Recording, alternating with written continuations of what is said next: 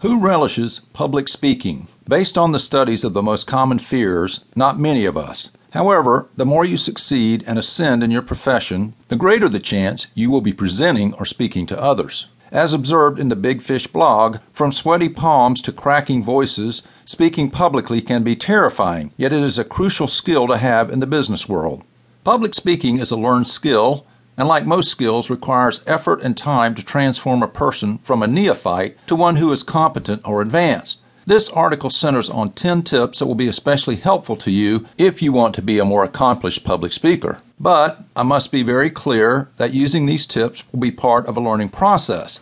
No one learns public speaking overnight. It is a skill that you develop over time, but during that time, you must be speaking in front of groups and applying what you are learning about or observing in others. And like any other skill, if you are not willing to practice and learn, then you will never improve. That being said, though, focusing on these tips and incorporating them into your speeches should dramatically improve your results.